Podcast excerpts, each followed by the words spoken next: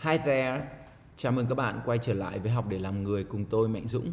Ngày hôm nay khi đọc lại những dòng tôi đã viết cách đây hơn 6 năm, tôi cảm thấy ngỡ ngàng vì năng lực tiên đoán tương lai của mình. Mình đã viết ra trong lúc căng thẳng lên đến cực điểm về một lối ra và đó chính là điều mình đang làm bây giờ. Hãy cùng mình bắt đầu A Way Out, lối ra.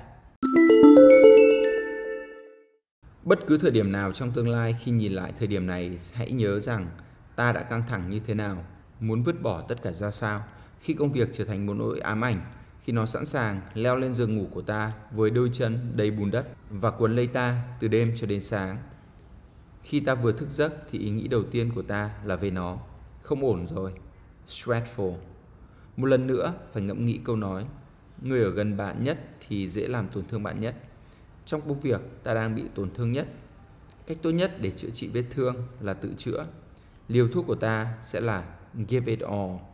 Nếu sau khi đã cố gắng hết sức mà mọi thứ không khá hơn thì ta cũng chẳng còn gì phải hối tiếc cả.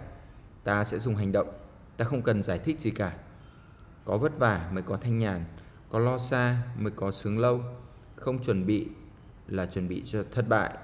Cần phải bắt tay vào một backup plan. Đừng bao giờ dựa dẫm, cẩn thận lại ngã đau. Ta có thể làm gì để kiếm được 35 triệu mỗi tháng? Viết lách ư? Dạy học ư? Khá vất đấy. Nhưng có sao đâu, ta sẵn sàng mà. Ngoài ra ta có thể làm gì? Cà phê cà pháo, có thể không phải sở trường, nhưng ta học được mà.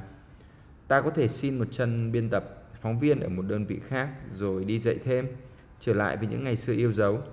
Ta cũng có thể tự mở quán rồi kinh doanh, thử vật lộn với thương trường xem thế nào.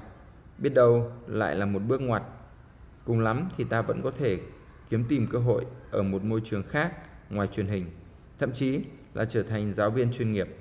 Ta có thể biên tập, viết lách, dạy học, làm thư ký văn phòng, nhiều việc mà, không chết đói được. Mình đang làm chính xác những gì mình đã viết khi đó, ngày mùng 8 tháng 1 năm 2015.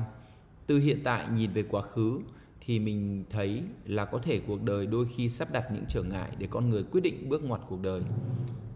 Trước đây mình cứ tưởng sự nghiệp truyền hình ở ca cộng là không gì có thể tuyệt vời hơn nữa. Nhưng đến một khúc quanh, mình đã quyết định chia tay. Dù vẫn còn có những tiếc nuối. Lúc nào tiện mình sẽ chia sẻ với các bạn về cuộc chia tay công ty dài tập này. Còn bây giờ, xin chào và hẹn gặp lại tại học để làm người.